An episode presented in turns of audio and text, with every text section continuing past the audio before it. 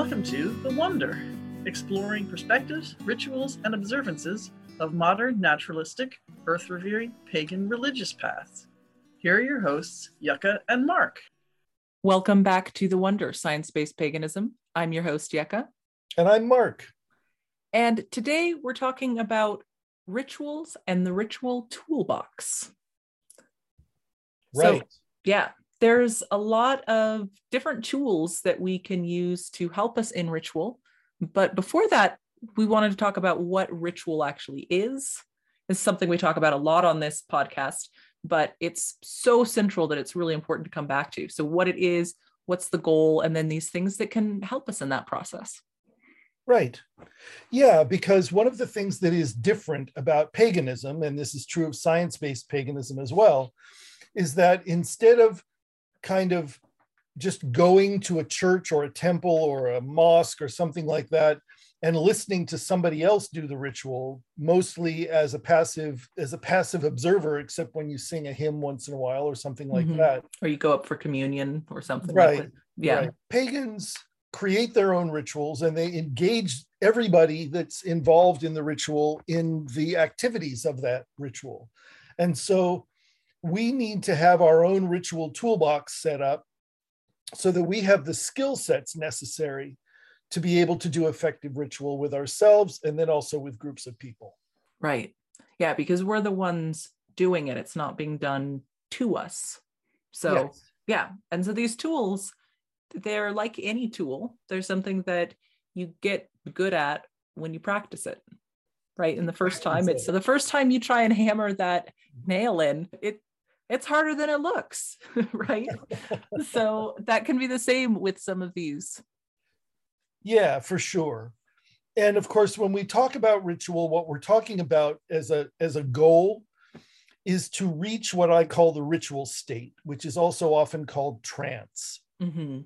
It's it's a state of of the mind that is dominated by the limbic system, so it tends to be very emotionally open and vulnerable Mhm. And also very much in the present moment. So, not thinking about what's going to happen next, not worrying about what happened last week, very focused in the present. Right. And that trance state is very powerful because it's a state that once we get into it, it's sort of like the admin condition for a computer. Mhm. You can Yeah. start changing things in your in your consciousness and changing stories that you tell yourself and memories that you have you can you can tinker with that stuff when you're in the trance state. Yeah it's like you've gotten past all of those walls that are built and all of the filters that you have and and just kind of gotten back to that more raw place. Right right. Which is a two-edged sword right? Mhm. because on the one hand it's very powerful and we can have very very powerful spiritual and emotional experiences by doing this but it also means that if something goes wrong it can really wound someone deeply Mhm. So we Yeah. want to be very careful when we do our rituals that we create very self safe space and that we have good ritual etiquette, which we'll be talking about later, right and really pay attention to the well being of everyone that's in the circle.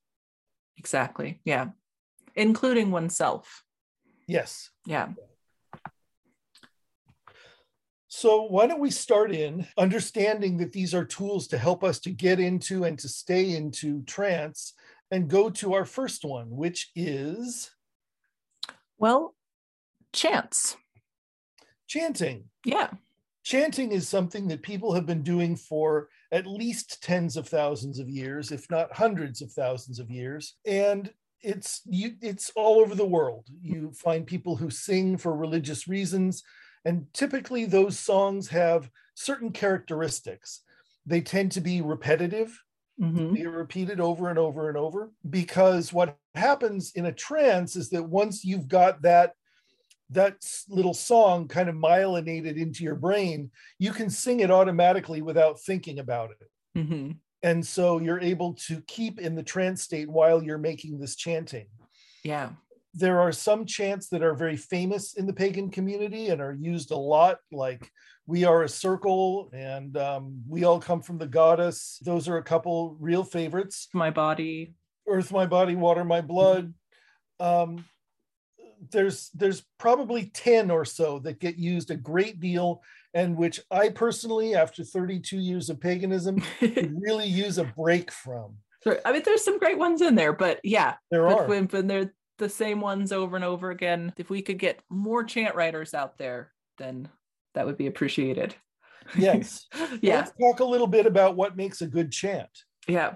Now before we do i wanted to mention I was watching my five year old this morning who was working, was doing some art and doing clay, and they were in the zone. And they were, they just started doing, right? They just were t- like hyping themselves up about like the, what they were doing and repeating it over and over and over again and just super, super focused. And I think that that was like a natural slip into what we're talking about doing, something that we can do as humans that right. is very natural, but we are choosing in our rituals to cultivate that and to use that thing that we do just instinctually. Right. Right. That's really interesting. Yeah, because one of the things that we can see in crafting ritual behavior is that a lot of it ends up looking kind of childlike in a way. We do things that children kind of do naturally, but we sort of get them worn out of ourselves as we get older. Mm-hmm. The culture discourages us from doing those things because they're childish or they're embarrassing or whatever it is. But remember that what children do is instinctual. Yes. They're doing it's programmed into us and the the what we do as children is play and practice the things that we're going to need as adults. And so even though we we train ourselves out of doing it with our how many ever years of sitting at desks and doing all of that but that's but you see that it's not just that children all over the world do it that's right. right? Uh, we we're doing it everywhere. And so there's something to it. If all children do something like this that says something about humans. Yes. Yes. And so when it comes to chanting there are multiple elements that make for a good chant. And so I'd like to yeah kind of run down a few things that can really help to make a good chant and then I'll sing an example of one that I wrote a few years ago. The most important thing about a, a ritual chant is for it to be simple and repetitive. Mm-hmm. So maybe four lines, six lines tops yeah maybe, maybe with a word switched out in every iteration so you can you can imagine like if if you work with the greek classical elements maybe you have one verse that's air and another that's fire and another that's water and another that's earth mm-hmm. um, but basically you want those those verses all to be the same for a couple of reasons the first is that repetitiveness really encourages the trance state right when we when we hear repeated like techno music for example electronic dance music mm-hmm. Is really good at putting people into trances because it's got that very very repetitive rhythm going yeah. right mm-hmm. um, and it's not a big surprise when you start thinking about ritual technologies when you look at what a dance club is like well it's dim lighting with flickering light just mm-hmm. like the campfire right and you know and different colored lights too yes right? different than our normal everyday lights right right and some intoxicants to kind of lubricate the way. Mm-hmm. and then this this loud pounding incredibly feel it in your body. re- yeah repetitive music and it mm-hmm. makes you go. And, and maybe some incense in the in the form of cigarette smoke. Yes. You know strong sense yes. yeah. So you want it to be repetitive. You want you want it to repeat itself and to be easy to learn. I i once went to a ritual that was one of the worst rituals i've ever been to. And the reason it was so bad was because the person that designed it wanted to use every bell and whistle that she had ever heard of in ritual technology. Mm-hmm. and it went on all night. And it was just every chant had like diminished chords in it. And it was you couldn't learn them.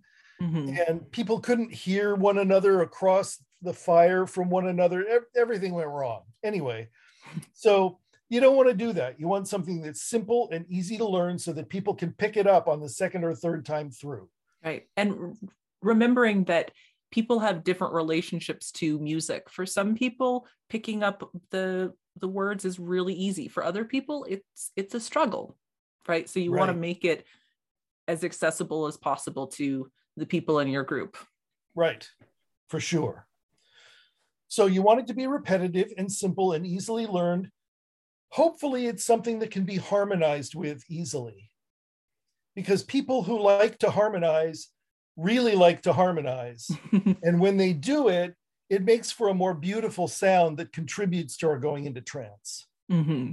So that's that's just a helpful piece. Don't don't do things around 11th chords. That's just not that's not a thing. So and and then finally come the words, the poetry, right? Right. And they can rhyme, but they don't have to rhyme. Mm-hmm. What's most important is the the cognitive meaning yeah. of those words. Because remember, this is a religious activity. The the meaning that we put into the song that we're singing in the circle is something that we want to resonate deeply with our personal values. Mm-hmm. So that's really important. So, with all of that said, I'll sing this chant now. It's called We Believe in a Better World. It's a non theist, science based paganism chant, and I hope you enjoy it. It goes like this We believe in a better world. We believe in justice.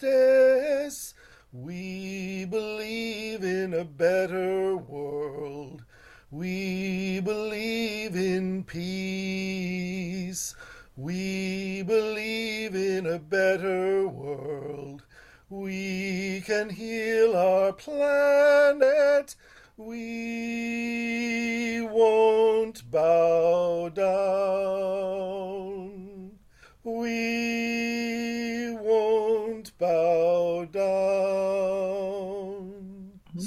That's that's a chant that you can do. You can harmonize to it.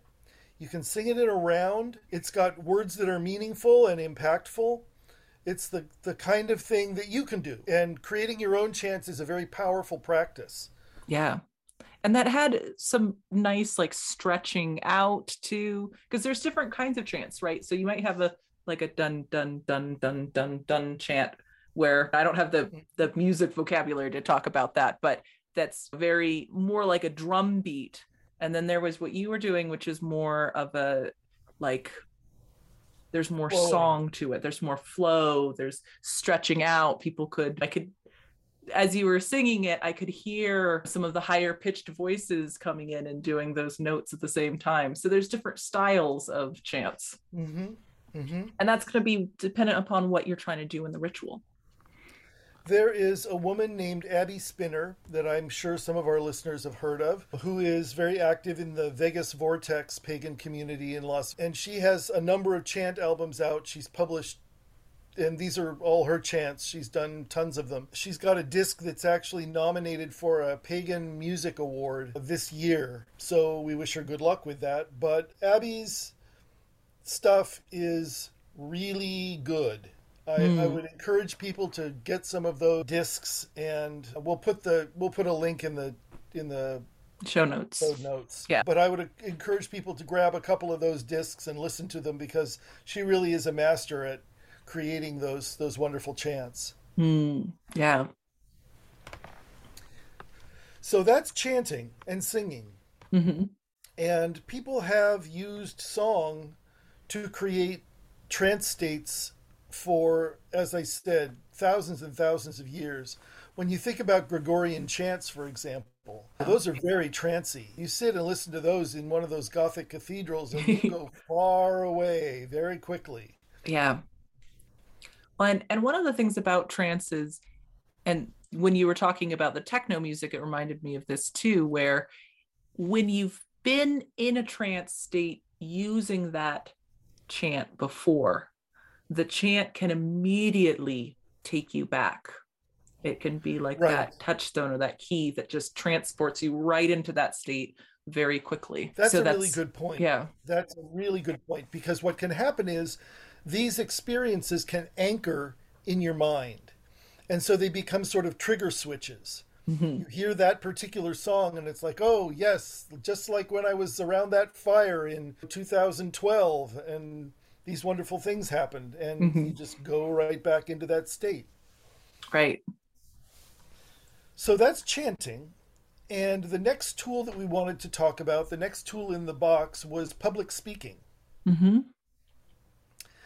Now, we have to start by acknowledging that there is a there's an issue here. When you poll people, at least in the United States, and ask them what the thing is that they are most afraid of, it is not death. It is public speaking. Yes. That said, if you're going to be a significant participant in a group ritual or lead a group ritual in a kind of clerical capacity as the priest or priestess or priestess of, of the circle, you're going to need to become reasonably comfortable with talking in front of people. Mm-hmm. And not just reading something in front of people, but actually talking improvisationally in front of other people. Right.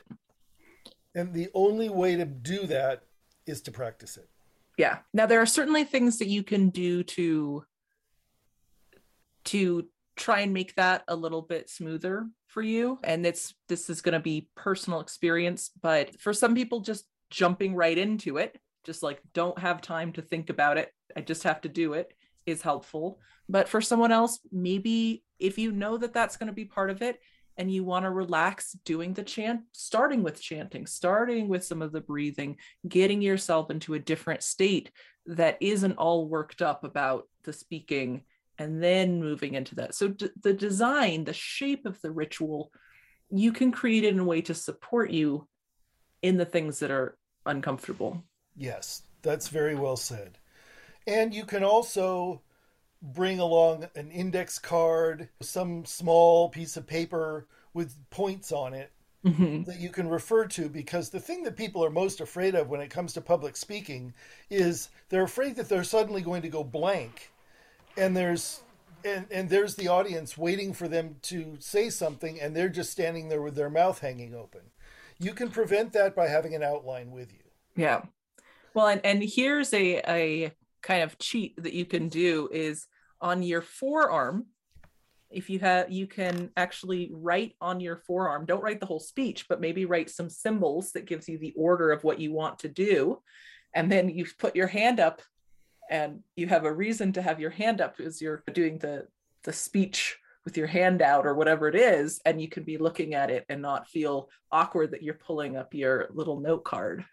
That's great. So yeah I just love that. That's great so you can do your ritual to prepare for your ritual right yeah and we're chuckling but this is this is real right this is this is yeah. at least for me i mean i speak for a living but i i have a hard time with it right? I got to work myself up to be able to do it. Uh-huh, uh-huh. So, yeah, I mean, we're we're going to the Sun Tree retreat in May, and it looks like there are going to be at least sixty people there. And I'm starting to think about, wow, we're going to do these rituals. 60 people. Wow, that's a lot of people. And we want to get them involved and we want them to feel included and we want them to feel participatory. There's there's all this stuff that's so important in a group, but being an effective public speaker is actually one of them. And to be honest, it's such a powerful tool. It's really worth investing in some some effort for yourself in order to become comfortable in front of an audience. Yeah. There are groups like Toastmasters and so forth where people what they do is they they learn how to give speeches together. That's mm-hmm. what they do. Yeah. And it's it's well worth it. There's there's no career you can be in. Maybe maybe a logger there are few. There, are few, few, yeah. Few careers you you can be in that um, that wouldn't be benefited by your being able to be a very effective communicator. Right. Yeah. So public speaking is is often in a sort of poetry verse sort of style in rituals. Mm-hmm. But it can also be it can also just be speaking in regular sentences, the the key point is make your speech alive. Mm-hmm. Don't speak in a monotone. Bring bring the feelings in the words into the circle with you. Yeah. So our next was rhythm. Should rhythm? Yeah. Okay. Right. So rhythm, drumming, or Rattling. rattles, or whatever it is in in your particular ritual or or style.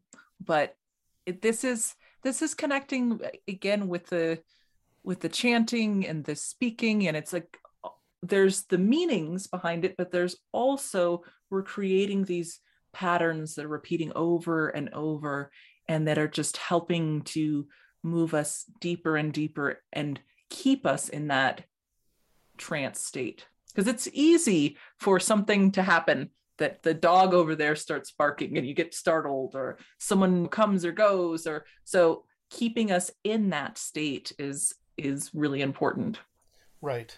Right. And rhythm is probably the oldest technique that we have for that kind of maintenance and, and induction of trance. The oldest musical instruments that we have are Neanderthal flutes made out of bone. Mhm. But my bet is that the oldest actual musical instruments were hollow logs yeah and rocks that made a good resonant sound that you know that early humans could hit with a stick or with their hands or with another rock and make a sound. Well, and there are caves where there's the, I don't know whether they were stalactites or mites, but they go all the way from the ceiling to the floor of the cave that were painted on and worn away, where it was clear that what they were doing with it was using it as drums. Because Uh-huh. when you hit in that same spot, you get different notes. And so, so our ancestors were using these cave formations to create these incredible sounds that oh just imagine being in that with the firelight and the the drumming on the the cave itself is vibrating Yeah. Wow. Oh, I would love to experience that. That sounds so cool. um, so, this is one of those where it's great to have a good sense of rhythm to start with, but the only thing that will get you there is to practice. mm-hmm. And you don't have to become a phenomenal drummer because the thing that will really put people into trance is a steady drum. right It doesn't have to be really fancy. I mean, great Middle Eastern or African drumming is is is extraordinary mm-hmm. and it's wonderful to listen to and I I love it. But just a simple boom boom ba boom ba boom ba boom ba boom ba boom will take you down that hole into trance. right and when when designing a ritual that's going to have other people doing drumming or rhythm in it it's important to to have it so that people who don't have great rhythm can drum as well. So just having them be able to do the heartbeat or whatever it is have a spot that they don't have to feel uncomfortable because they they aren't great at the rhythm part. Right. just let them be able to to do that that base that is still going to just like you're saying mark is going to really work without having to get fancy. And if someone wants to be fancy on top of that great right? But allowing it to be accessible to everybody Yeah, that's really important. And it's important not only because there needs to be a place for everyone in this circle, but also because that's how you start. yeah I mean, it it is drumming is one of those things where you don't just pick up a drum and be a genius at it hmm because it's all around muscle memory, right? yeah And so you you have to develop the muscle memory for the patterns that you are drumming. hmm It's also Right. really addictive. Once you start it, you will spend a lot of time drumming. yeah because it's fun. It's really fun. Yeah. Well, and back to what you were saying though about practicing, just like we were saying at the beginning, these really are tools, and you aren't good at any tool the first time you use it, or at least something of its style. You've got to once if you if you've gotten really good at drums, then maybe some of the rattles might be easy to transition to because they're so similar, but but you've got to build that skill to begin with. Right. And when we say rattles and so forth, that includes things like bells, Mm-hmm. gongs, right uh, steel triangles, cowbell. There's so many different things that you can make a wonderful rhythmic sound with. And rattles are great because they're really easy, they're cheap, they they travel well because they're small, and they can be you made from so many different things too. You can grow different gourds in your garden and make them, and it can be re- they can be really personal. Right, right. I have I have a ritual rattle that has probably been around a fire ten thousand times, maybe. Um, going around and around and around and shaking that rattle, and it means a lot to me. It's all beat up now, but it's uh, it's my it's my extra precious rattle. Oh yeah. Nemea gave it to me at, at our first fire dance festival. It was yeah. So rattling is a great alternative if you don't feel comfortable picking up a drum. Just just that sort of that a rattle can make as you go around the circle does a couple of things. The first one is it means you're plugged into the overall process. Mm-hmm. So you're not outside, you're not extraneous, you're not a, a, a, spectator. You're helping to create this experience, and that is so important for in a pagan circle for everybody to feel like they are a, co-creator. Yeah, what's happening within the circle. The second thing is that stuff is trancy as hell. Oh, it is. I mean, especially if you shake it next to your ears. Mm-hmm it will really send you places. yeah. Well, it's that white noise. It's that right. that's we you can buy like machines for colicky babies that make that noise, right? for when you get so exhausted that you just can't you can't keep doing it with your mouth, right? Uh-huh. So, but it's the same thing. And some some people say it's because it sounds like the what it might have sounded like in the womb, right? Listening uh-huh. to the to your mother's blood from the inside as listening to her arteries and veins and all of that. Right. But but it's very much like the ocean, like the wind. It's it's wonderful. Yeah. So if you don't have one already, at least one, I highly recommend picking up a rattle or 2 mm-hmm. Even if you're not going to plunge and, and do a drum, if you are going to do a drum, do a hand drum, a smaller drum like a doumbek or a frame drum to start yeah. uh, to start with because you can do wonderful things with those drums. They don't cost as much and they're easy to transport. Yeah. But at the very least get yourself a, a rattle or two or a few of those percussive instruments and play or, around with them. You or make do, them too right? Yeah, if that's something you want to well. work on yeah. Yeah i have i have one that's made out of bullwhip kelp kelp. There's a, a kind of kelp that it's kind of long and hollow and it's got sort of a bulb on the end.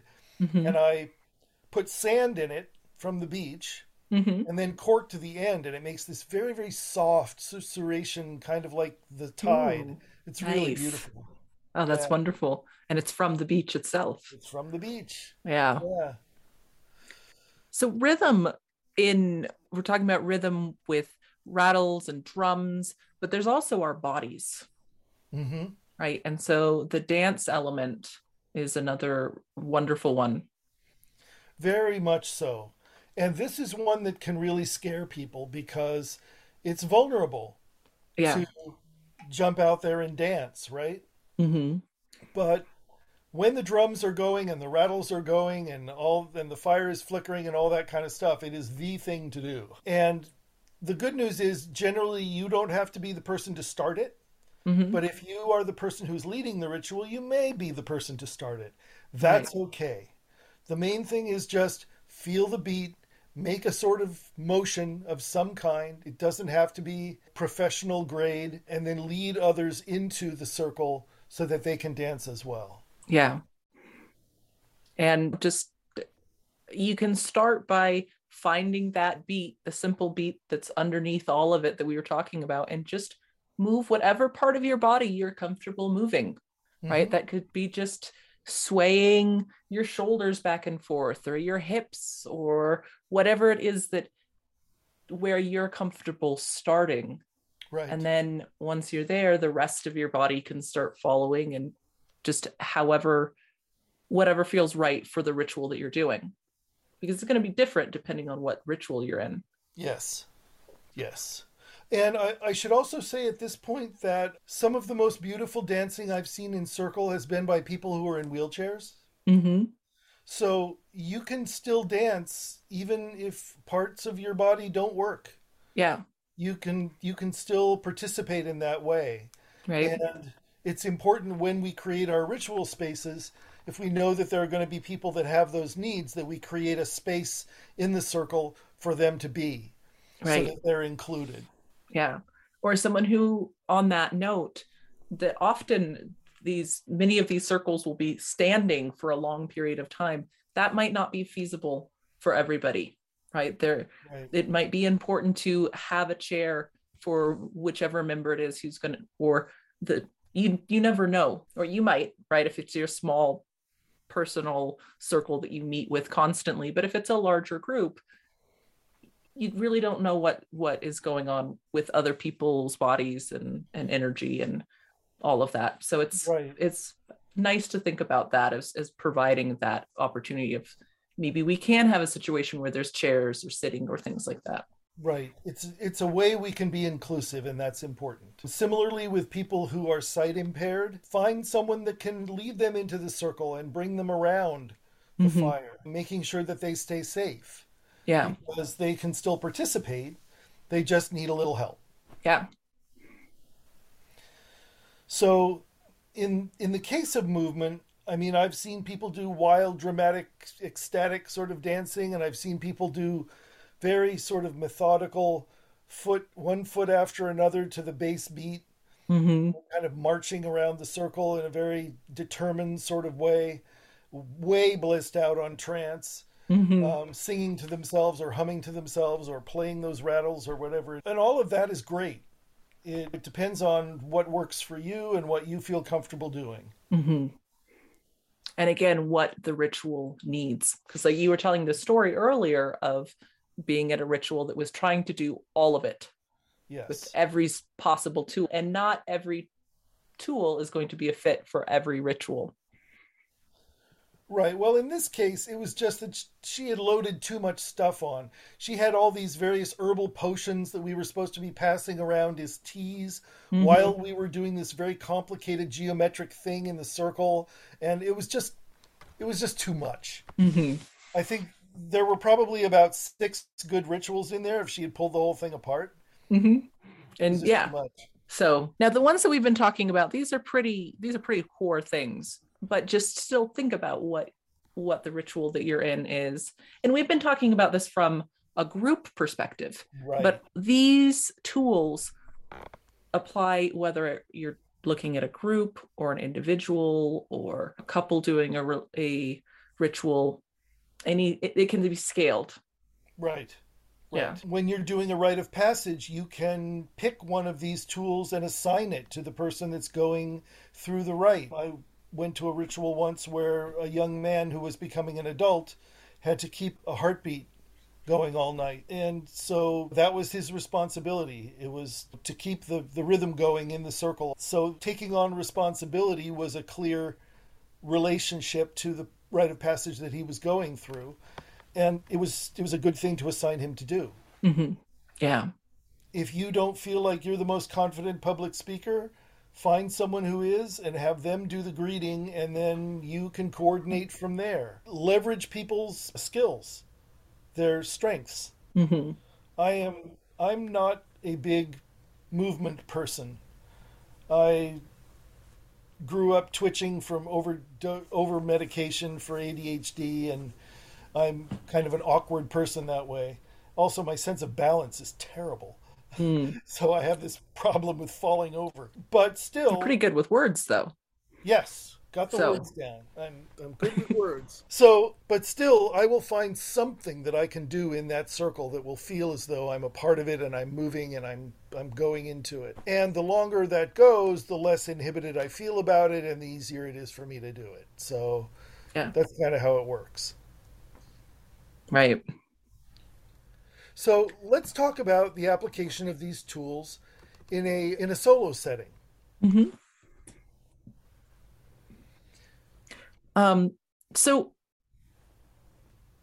the the chanting, the rhythm, these things, whatever it is that's going to get you into that state. And if you are a verbal person, maybe the spoken word component. Mm-hmm. Not everyone is going to con- in my personal private rituals, I don't use words, but I'll use dance and rhythm and and all of that. But but words is my brain my brain's not thinking words when I'm in a, in mm-hmm. that state. Some people's brains are though. So if that works for you, it can be really powerful. What I find is that the the composed sentences and um, paragraphs brain doesn't work well in ritual at all, but the poetry brain works really well in ritual. Hmm. It's it's a different it's a different thing. It's a different way of accessing words mm-hmm. and using them, and that can be very trance-inducing. Mm-hmm. Yeah. So, so chant when you're working by yourself, chanting can be as little as humming. Mm-hmm. It can just be humming a melody that you find soothing or calming or motivating or that reminds you of a good time in your life, whatever whatever the need is. Right. Or um, something very short, just a few a few words. You have this example would be I think I can. Maybe you know, if that is what it, what you're working with, but that's an example of of a chant that can be used. Right. Right. Yeah. So and so that kind of blends the musical into the spoken word. Both of those mm-hmm. you can use as much or as little as you like. In the case of rhythm, I find personally that my my own rituals really benefit from playing some recorded music that has a good trancy rhythm to it. I'll light candles, turn off all the lights, not in that order. Put on the music, light some incense, and then I start being in the temple of myself, right? Mm-hmm. I, I start, I feel myself kind of sink down into this comfortable, juicy place full of potential, mm-hmm. where all, where, where everything's possible, or nearly everything is possible. So what I've done is I've collected music that that works for me that way. I, I, still do it through CDs because I've got a CD changer in my room and I just use it that way. But well, you don't need to worry about if the the internet's down or anything like that, right. and whether recommend... you lost access to your account or.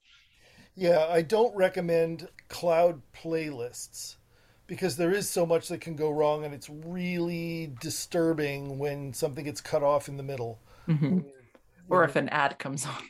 Oh god. You're right in the yeah. middle of it. And, no, yeah. no, no, no. So, but MP3s are fine. Load those up on a stick and play them through your computer or through a stereo system, whatever, through a Bluetooth speaker. If you are um, doing it with your computer or your phone, you might want to put do not disturb on before you start so that you aren't in the middle getting the little email or bings. Yeah. That's a very good point.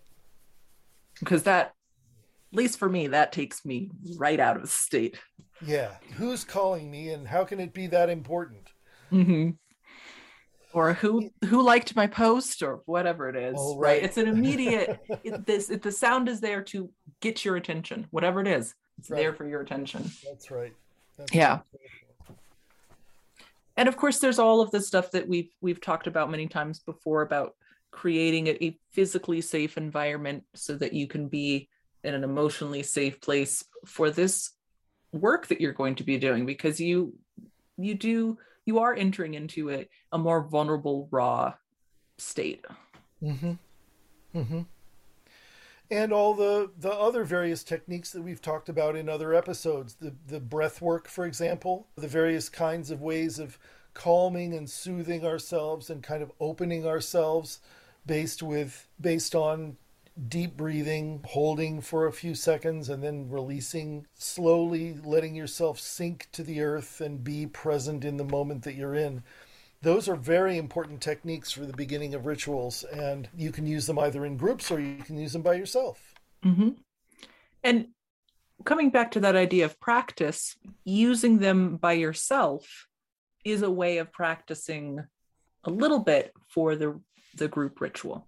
Right dynamics are always going to be different in groups but the the movements themselves can be familiar and practiced if you've been doing it on your own.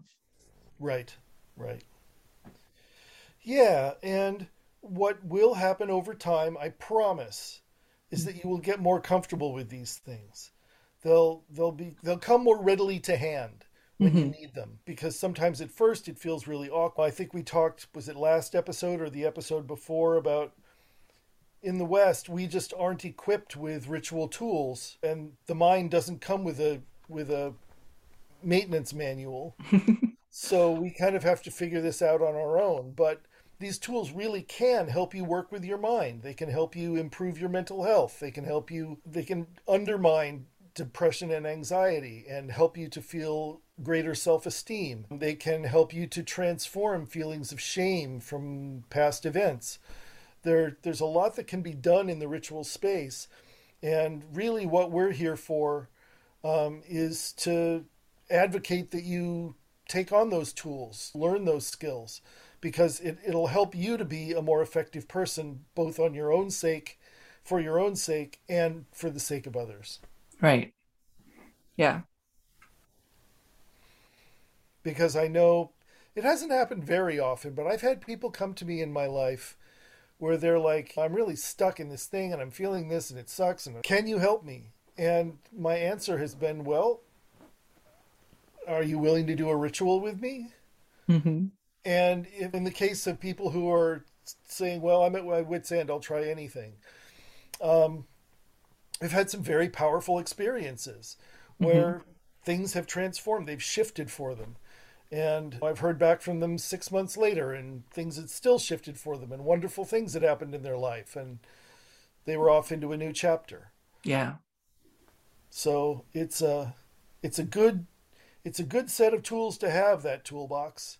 Yep. And, and it's it honestly it's our birthright. This is these are all things that we do because our brains are built that way. Mm-hmm. You know. Yeah. And we don't need someone else to do it to us. It's something that we can that we can do. Not to say that there aren't times in our life when we don't need help, because there certainly are times and there are people who who can help in in many ways. But there's a lot that we can also do. Right. Right. And that's that's that's a wonderful place to and thing to recognize. So well, thank you, Yucca. This has been wonderful. Yeah, thank you. Really enjoyed talking with you today. Next week, we're going to talk about the spring equinox, Ostara yeah. or High Spring or whatever that is. We're we're there already. yep, we, yep. we are. We should mention we just passed the two year anniversary of the podcast. Yeah. Uh, on the second of March. So we really thank all of our listeners. We are we wouldn't be here without you, and we really appreciate that you take the time to listen to our stuff and hope that you really get a lot out of it. So thank you. Yeah. Thank you, everyone. All right. We'll see you again soon. Bye bye.